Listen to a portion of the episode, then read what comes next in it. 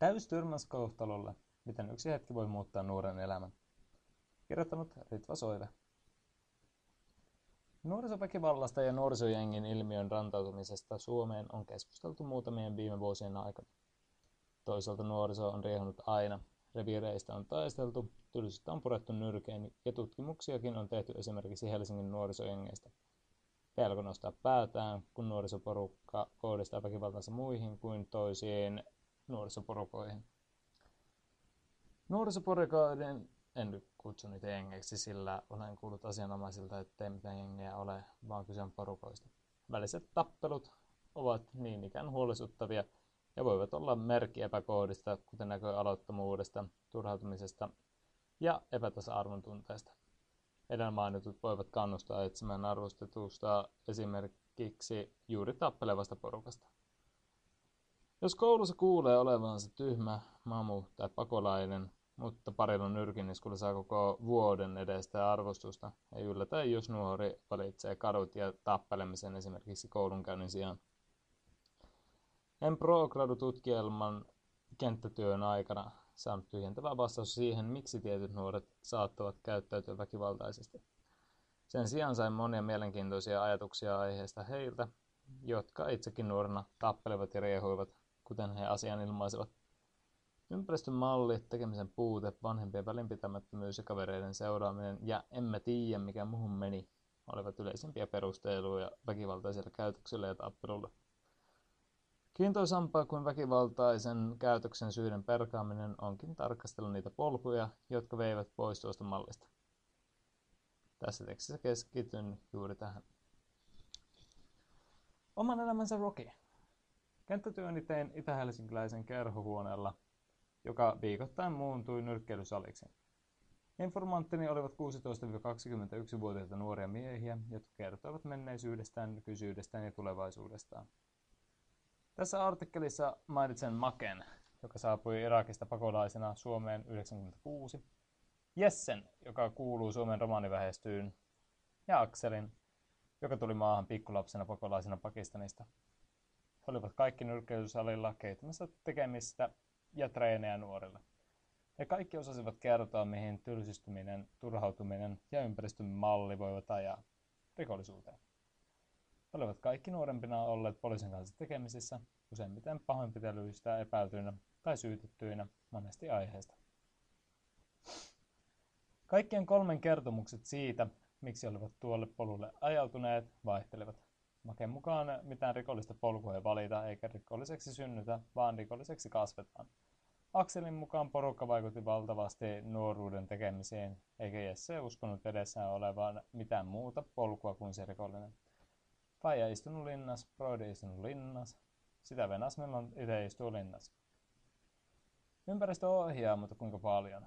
Se voi ohjata niin paljon, ettei nuori näe edessään, sivuillaan, takanaan saati viistosti siellä, täällä olevia mahdollisuuksia tai ovia, jotka voivat johtaa toisenlaiseen elämään tai arkisemmin toisenlaiseen vapaa-ajan viettoon.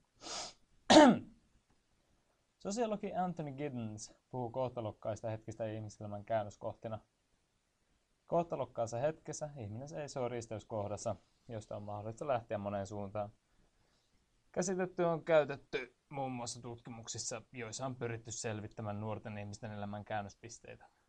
Kohtalokkaiden hetkien etsiminen voi sinänsä olla henkilön elämässä täysin turhaa. Jesse tapasi nyrkkeilyvalmentajan sattumalta kotipihallaan erään huonosti menen joulupäivän jälkeen. Nyrkkeilyvalmentajan tapaaminen voi vaikuttaa täysin merkityksettömältä tilalta, mutta Jessen elämässä seuraukset olivat suuret ja niiden merkittävyys näyttäytyy myöhemmin hänen elämässään. Nyrkkeilyn ansiosta hänelle kehittyi toinen toimintakenttä, josta ammentaa onnistumista, arvostusta ja toveruutta. Treenit myös vähensivät tarvetta riehua kaduilla, osittain siksi, ettei niiden jälkeen ollut sellaisen puhtia. Jos esimerkiksi minun keskiluokkainen veljeni olisi tavannut sattumalta nyrkkeilyvalmentajan notkuessaan pihalla autolla myyvän isän vieressä, hän olisi mahdollisesti tarttunut valmentajan kehotukseen ja mennyt kokeilemaan treenejä, joten ilman muuta hänen elämänsä olisi muuttunut tavalla tai toisella. Erona Jesseen veljelläni oli taustansa vuoksi parempi mahdollisuus nyrkkeillä ilman sattumaakin. mikä eittämättä on epäreilua.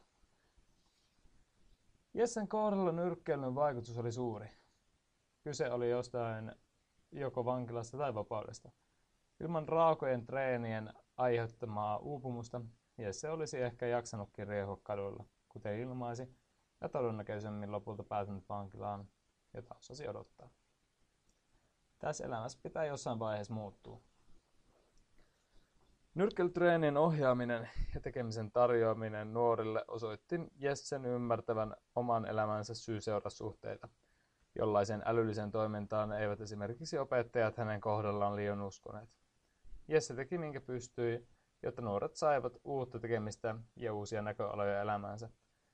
Esimerkiksi Jessen ja Maken tarinoinnit elämästään ja valinnoistaan saattoivat hyvinkin vaikuttaa johonkuhun välipitämättömäntä tai kuulia esittävän nuorukaiseen.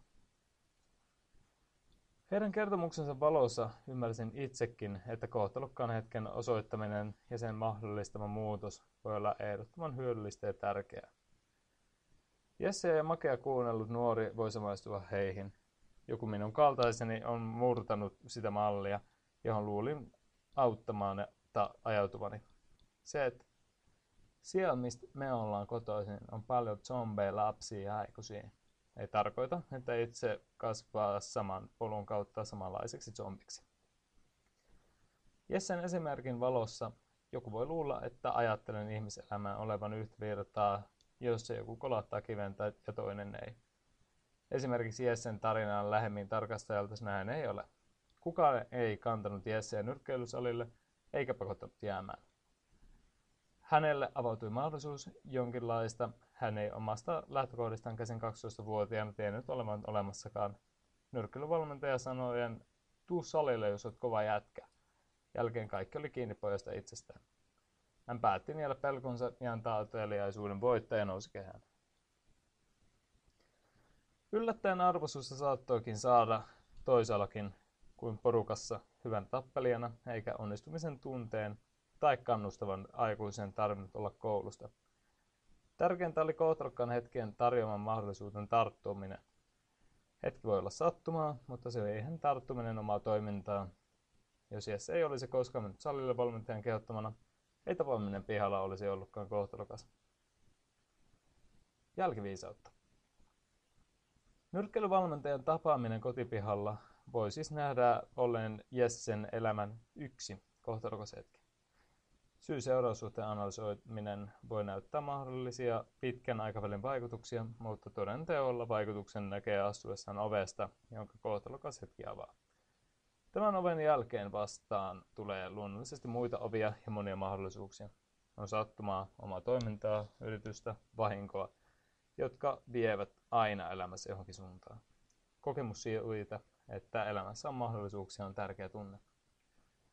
Kohtalokas hetki lienee korostetuimmillaan silloin, kun jopa vuosin päästä huomaa, kuinka paljon jokin tietty hetki lopulta muutti elämää. Itse hetki ei välttämättä tapahtuessaan vaikuta merkittävältä. Muutaman viikon tapahtuneen jälkeen sillä saattaa jo olla jotain merkitystä, mutta mullistavuus kuluu myöhemmäksi. Kohtalokas hetki onkin osin jälkiviisautta. Jessen, Maken ja Akselin elämien kohtalokkaiden hetkien korostaminen on merkityksellistä heille itselleen. Ennen me värvättiin pienempiä pahoit teille, nyt hyvillä, Jesse virkkoi. Merkitystä on suurimmassa määrin myös ympäröivillä ihmisillä, etenkin niille nuorille, joiden kanssa he työskentelevät. Vaikka nyrkkeilytreenit eivät ehkä jokaisen osallistujan kohdalla saaneet aikaan merkittävää muutoksia, antavat ne jokaiselle jotakin. Muun muassa toveruutta ja kannustusta, jotka ovat molemmista oikea keinoja näköalattomuuden torjumiseen. Ritva Soive on Lyonissa, Portlandissa, Bergenissä ja Helsingissä opiskellut sosiaali- ja kulttuuriantropologian maisteri, jonka mielestä ylipiirteä small talk voi usein helpottaa sosiaalisia tilanteita ja sopivia silmien pyörittely välttää siltä. Rita on kiinnostunut innovaatioista, ihmisten kohtaamisesta, idealismista ja ennen kaikkea hiihtolatujen valmistumisesta pääkaupunkiseudulla. Lukijana toimi Veikko Lindholm.